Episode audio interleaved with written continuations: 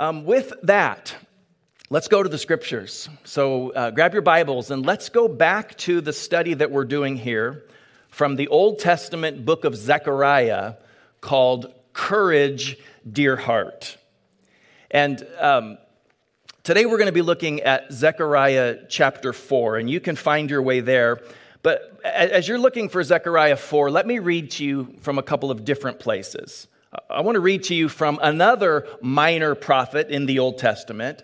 Um, Habakkuk chapter 3, verse 17 says, Though the fig tree does not bud, and there are no grapes on the vines, though the olive crop fails, and the fields produce no food, though there are no sheep in the pen, and no cattle in the stalls, yet I will rejoice in the Lord. I will be joyful in God my Savior. The sovereign Lord is my strength. He makes my feet like the feet of a deer. He enables me to tread on the heights. Uh, the King James Version says, He makes my feet like hinds' feet, and He sets me on my high places. If, if you have never read Hannah Hurnard's classic book, Hinds' Feet on High Places, you have to read it at some point in your life. It is a, a fantastic allegory of the Christian life, and she draws her theme of hinds' feet that enable us to scale to the heights from this passage. But, but Habakkuk wasn't the first person to write about this. In fact, Habakkuk probably drew this imagery from King David. King David in Psalm 1833 says, He makes my feet like the feet of a deer. He causes me to stand on the heights. Um, have you ever seen a mountain goat or, or a deer scale a rock cliff? It is absolutely amazing to watch this creature scale the unscalable. I want you to watch about 30 seconds of a video uh, of, of a deer climbing up an almost vertical rock wall of a dam. It's trying to get to the top where there's a salt deposit, but this cliff is almost vertical. Watch this for a few seconds.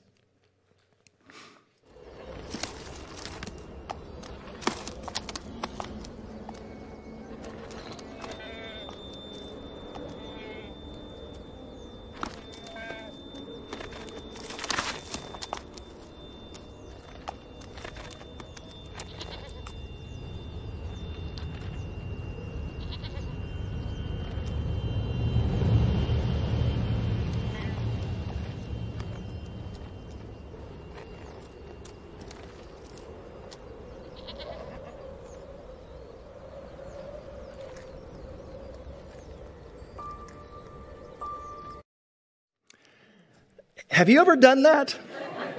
and I don't mean climb the wall of a dam to lick salt. Have you ever had to scale something that seemed absolutely insurmountable? Have you ever stood at the base of, of some cliff or some mountain and looked up some overwhelming assignment or issue or decision and thought, how in the world am I ever going to get over that? That was the situation in Zechariah chapter 4. At this point, Israel's post Babylonian exile rebuilding efforts were way too overwhelming. The, the city of Jerusalem was hollowed out and burned, the, it had no walls, the, the temple was still in ruins, and the people were struggling. Uh, Joshua, their high priest, was struggling. Zerubbabel, was struggling. Zerubbabel, doesn't that sound like a Flintstones character? but Zerubbabel was the governor of Israel at this time. And things were so desperate and so dire and so overwhelming that God gave a word to the prophet Zechariah to speak to Zerubbabel. And listen, you and I need this same word. So, Zechariah chapter 4, verse 1 says, then the angel who talked with me returned and woke me up like someone awakened from sleep. He asked me, What do you see?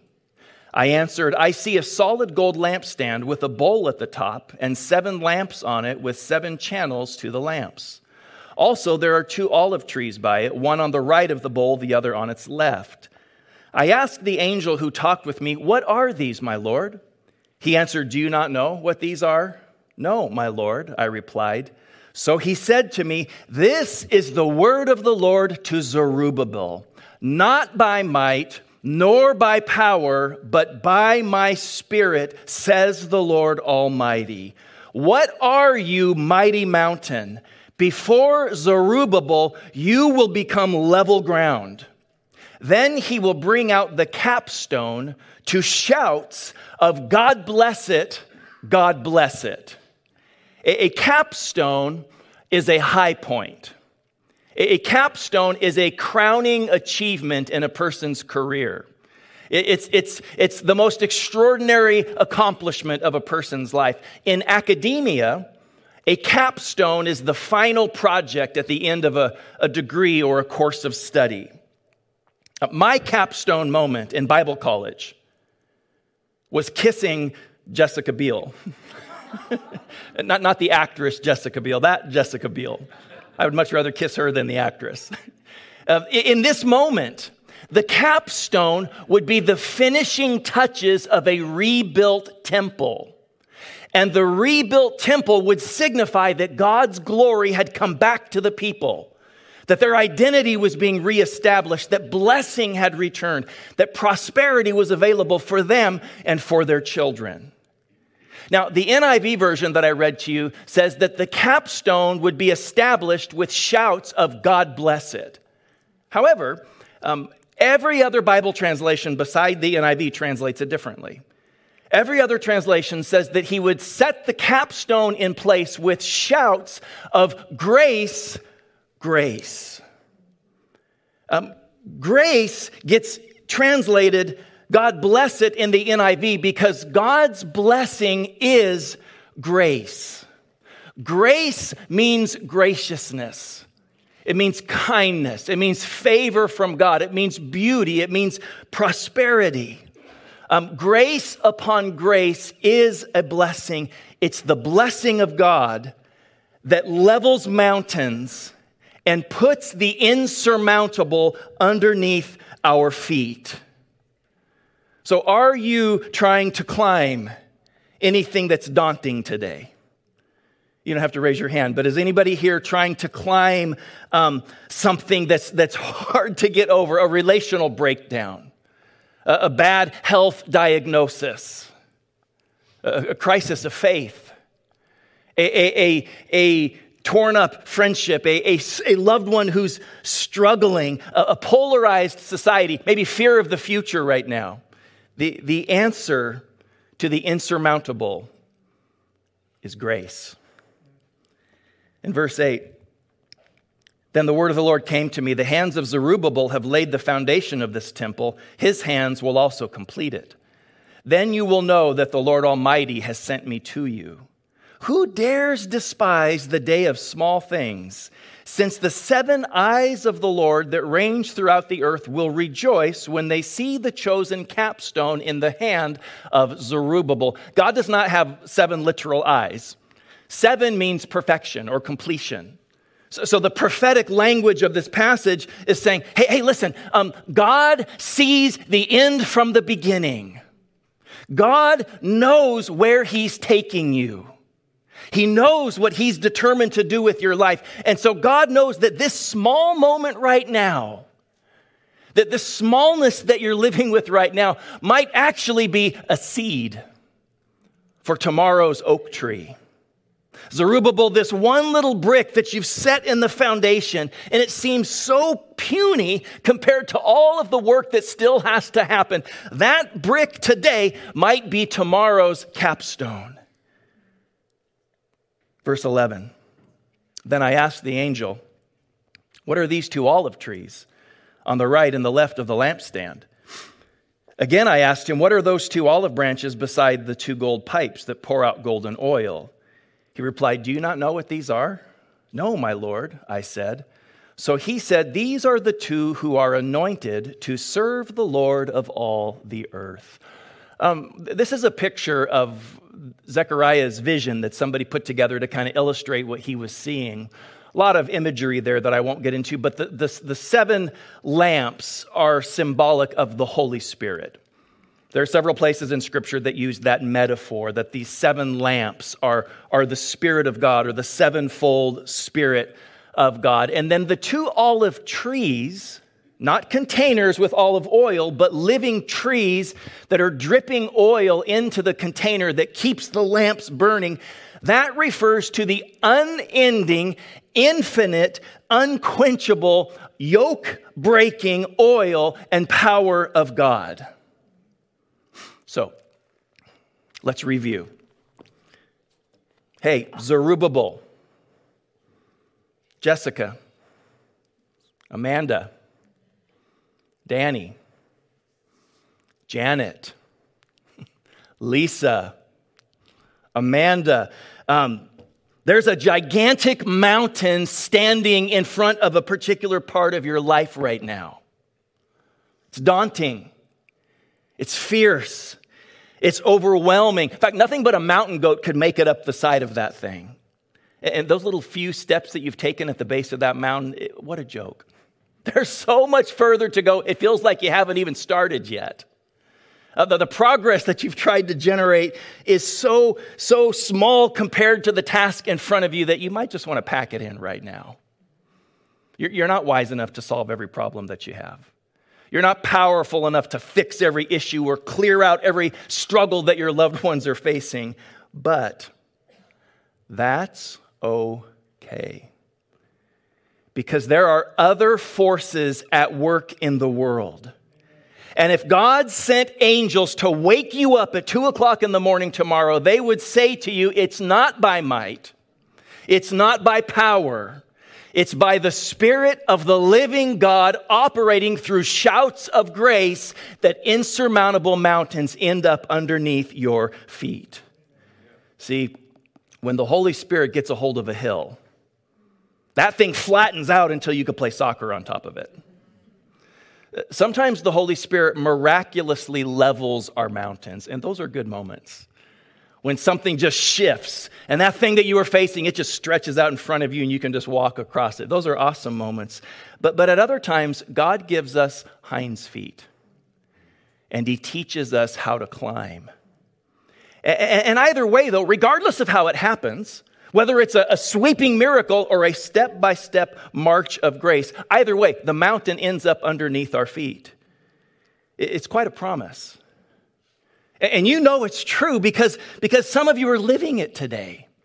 Some of you have set up camp on top of your addiction.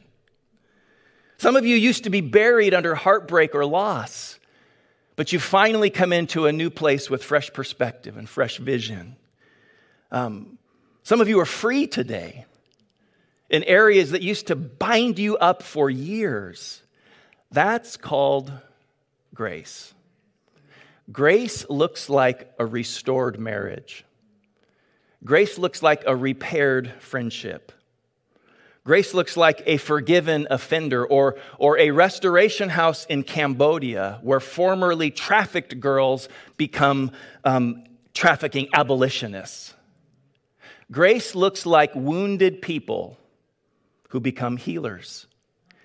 Um, see, grace allows people to not only shoulder and survive the unthinkable, but actually come through to the other side still in love with Jesus, still holding on to their faith. Or maybe I should say, still being held by their faith. Sometimes we're holding on to our faith, but sometimes it's our faith that's holding on to us. But we need a fresh understanding of grace.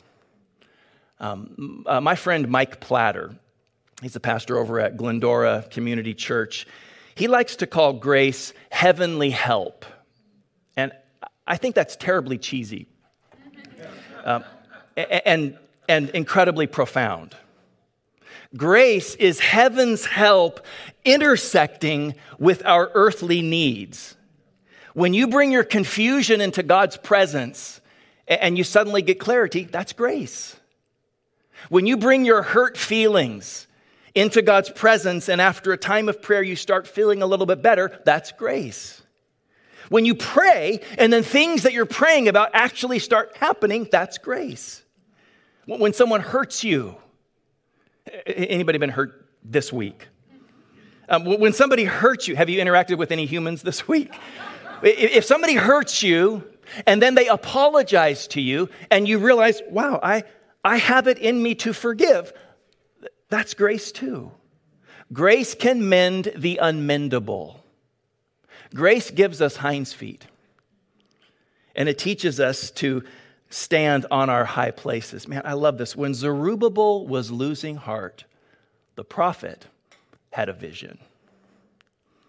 And this angel said to the prophet, Listen, Zerubbabel's about to lose it. He is overwhelmed. He can't go any further. He feels like his, his efforts are so insignificant. He, he's about to give up his whole idea of trying to rebuild the kingdom. In fact, he's about to despise the whole thing. So I need you to run to him. And I need you to tell him it's not by might, it's not by power, it's by the Spirit of God. I need you to talk to him and tell him that grace is on the way. So let, let me tell you um, five things about grace. Um, in biblical numerology, the number five often represents grace. So, kind of had to use five things to symbolize grace. Our, our anniversary is packed with fives. We were married on 5 5 95. But number one, grace is not generated by human effort. Um, it, it's crucial that we understand that grace is grace. Y- yeah, you, you've got to try your hardest to get up your mountains. You got to do your absolute best to bulldoze through your obstacles, but that's not the same thing as grace. Um, the Apostle Paul made it very clear that, that he married his best human efforts with grace. He talked about when God's grace hit him, he, he labored powerfully in conjunction with grace. But grace is not the result of human effort or, or the result of the resilience of the human spirit. Humans are very resilient. And yet, we also are prone to breaking beyond our ability to bounce back from. We need a power source that's outside of us to help us. No matter how powerful you are, no matter how strong you are, we all come to a place where we need something outside us. Um, it's not by might, it's not by power, it's by the Spirit operating through shouts of grace. That's number one. Grace is not generated by human effort. Number two, grace is the medium of the Holy Spirit. Just quick theological understanding. Anytime grace is present, the Holy Spirit is at work. Um, the, the, grace is Holy Spirit help. And number three, even though we don't generate grace by human effort, grace can be intentionally accessed. Uh, in verse 7, God was talking to Zerubbabel. And he said, or no, in, in verse 7, God was talking to the mountain. And remember what he said. So God is speaking to the mountain, and he says, What are you, mighty mountain? Before Zerubbabel, you will become level ground. And he, Zerubbabel, will bring forth the capstone with shouts of grace, grace. So the Spirit was doing the work, but Zerubbabel was accessing the grace. So we don't generate it, but we have to do some things to access it. And so that leads to number four grace is accessed through humility. Humility accesses and unlocks grace. Um, James 4 6 is probably one of the most important practical theology verses you and I could ever know. It says, But he gives us more grace. That is why scripture says God opposes the proud, but shows favor or gives grace to the humble. Humility releases the grace of God, and the grace of God is the power of God. I just wrapped up a ministry course at APU, and I harped on my students all semester. I, I, I put that statement on every single quiz and test and paper all year long. Humility releases grace, and grace is the power of God. If you are ever stuck, if you're ever in a graceless moment, look for the path of humility. The path of humility will always lead you to grace. And grace is the medium that the Holy Spirit operates through. So when you're tied up in a relationship and you humble yourself, grace starts to trickle into the room. And when you get enough grace in the room, anything can happen. When, when, when, when, when, when I humble myself, um, grace starts to flow. The very next verse says, Submit yourselves then to God. That's humility. Resist the devil, and he will flee from you. That's grace in operation. So when I submit to God in humility, grace begins pouring over me. And suddenly I have a power to stand in grace and access grace and send opposition and temptation or whatever it is fleeing. Number five, one more. Grace either, I love this thought, rides to the rescue or walks alongside you. Sometimes grace is a bulldozer and it just flattens the things that you're facing. And I hope you've experienced that. Sometimes grace clears out forests and it makes a path and it gives you so much room to run. And I hope you have that experience over and over. But there are other times grace isn't so much a bulldozer, it's more like a partner on your journey and it walks beside you one little step at a time. Um, 2 Corinthians chapter 12 verse 7 is one of the classic grace passages. And in this passage, we see how grace walks alongside a person until they eventually reach the summit. In this passage, the Apostle Paul is talking about a thorn in the flesh that he had. Paul had what he called a thorn in the flesh, and, and it says that he, he begged God on three different occasions to take it away. And we don't really know what Paul's thorn was because the word flesh can mean this it, our, our physical bodies or sometimes it refers to our more carnal side of our nature.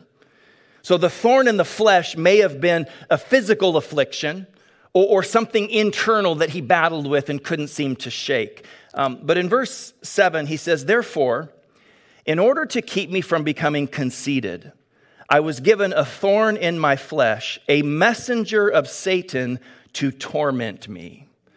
The word messenger is the Greek word angel. So, however, this thorn landed in his person, it was a demonic attack that kept plaguing him. And when it says it was to torment me, torment means to, to stab with a sharp stick. So there was either a part of his body that kept just kind of stabbing, stabbing him and afflicting him, and he couldn't get rid of it, or it was something on the inside. But, but either way, um, he begged God. Three times I pleaded with the Lord, take it away from me. But he said to me, My grace is sufficient for you, for my power is made perfect in weakness. So, no, son, I'm not, I'm not going to remove this one. But we, together, through grace, will overcome it. Therefore, I will boast all the more gladly about my weaknesses, so that Christ's power may rest on me. That is why, for Christ's sake, I delight in weaknesses, in insults, in hardships, in persecutions, in difficulties. For when I am weak, then I am strong. Whether we get caught up in a whirlwind of grace, and I like that a lot better, or whether we're taught how to take one little baby step at a time up the side of the mountain, grace gives us hinds feet. And it puts the unscalable within reach and takes us to the summit. And when we get there, we see and we understand and we know what God is doing. Um, Jessica and I have been on a six year journey with the Pearson family from This Is Us. Um, are, are any of you on that same journey? Last week, wow, the, the episode last week was amazing. I think that Ron Howard and the writers that work with him are relational savants. And, and I don't think we have ever seen a better illustration of how the grace of God walks a person one step at a time through life until the day finally comes when they see and they realize what else was going on all around them. And even though I was just learning how to live by grace today and then respond by grace tomorrow, wow, God has been working. God has been doing some things. My life has counted far more than I realize, and it's been good. God is at work. You will understand. You will reach the summit and grace will get you there. So, would you stand with me? And I would love for you to pray with me today. We, we have one final song that we'll do as a response moment, but we need to pray for our country today. And I think that the perfect um, response to a passage on grace is to pray for the grace of God. As you know, of course, in the last couple of weeks, we've had another spree, not just one or two, we've had another round of multiple um, mass shootings, one of which, at least one, was terribly racially motivated. And we need grace like never before. And it gets exhausting to constantly pray about the same things. God, how many of these shootings are we praying on the heels of? It gets exhausting, but, but if we believe what the scripture says about the church, we are the people of God in the world. This is a moment for us to model humility, um, devotion, dependence on Jesus, and a plea for grace. This is a time for us to live the countercultural, sacrificial, giving away of our lives kingdom of God for the world around us. So I, I want to pray. I want to ask God to forgive our country. Um, I want to I want to ask Him to forgive us for the dynamics that set these things in motion. We know we're dealing with fallen human beings that have issues. Sometimes we're dealing with mental illness. Sometimes we're dealing with demonic stuff. Sometimes it's just life. Um, but but but we still need to ask God's forgiveness. And then I want to ask that the grace of God, like just the shouts of grace, would be over our country. So. Um, Lord Jesus, would you please um, forgive us as, as a country? Would you please wash us clean as a people? We are sorry for whatever, um, whatever dynamics we humans have put in motion to allow for there to be tragedies and horrors and violence and murders and racism and all of those things. Lord, we are sorry. And whether we personally have contributed or not, we just repent today on behalf of our country. We repent on behalf of our nation and even just on behalf of humanity. We want to stand as intercessors, standing in the gap between us and you. Father, forgive us. Forgive us. Change us. Would you do a work in the soul of America? Lord, as we move into even more confusing and perilous times ahead, Lord, with, with other rulings and issues and happenings, Jesus, we need you to do a work on the inside of us. Some of the mountains that seem to be facing our children and our world seem unsurmountable. Lord, we shout grace over it. We plea for grace over our country. We pray for the grace and the mercy and the forgiveness of God to be on our schools, on our colleges, on our businesses, on our government, on our homes. Father, truly, we seek the path of humility. Draw your church in America down the path of humility that can unlock some grace. Would you soften hearts and change minds and work in lives and bring an awakening, bring a revival in our country that starts on the inside and then begins to leaven the world around us? So, Jesus, please provide comfort for these victims that have been harmed, that have lost loved ones. Provide justice. Bring an end to these kinds of things. We want to see fewer shootings, fewer um, revolts like that, fewer um, issues. Would you start to heal in a fresh and a powerful way? God, we beg you, we plead with you, and we won't stop praying, and we won't stop seeking you, and we won't stop hoping. Lord, we need grace. God bless our country. God bless it. God bless it. God bless the White House and Congress and the Supreme Court and our military and economy and businesses and educators and family and researchers and Hollywood. God, let your blessing, let your grace, let your work happen in the lives of the, those in the world around us. We seek you. We need you. You said, if my people who are called by my name will humble themselves and pray. You put that on us, on your people, so we seek you. We will turn, we will pray. And you said you will hear from heaven and you will heal. So we worship you with all of our heart and all of our soul. We love you, Jesus. Thank you for grace. I speak your grace over every person here. Lord, would you shout grace over every little baby and every uh, adult child in the room? Would you shout grace over every relationship, over every person seeking a job or praying about the future or asking what's next? Would you release grace? Would you release blessing that changes everything? Would you put mountains under our feet, God? Let us have a perspective. We want it before we die. We want it before the end of our life. We want perspective now. Would you lift our gaze? Would you speak to our souls? Can we, can we just worship for a few more minutes today and say whatever you need to say to the Lord? And let's, let's just respond with this, this song, Living Hope.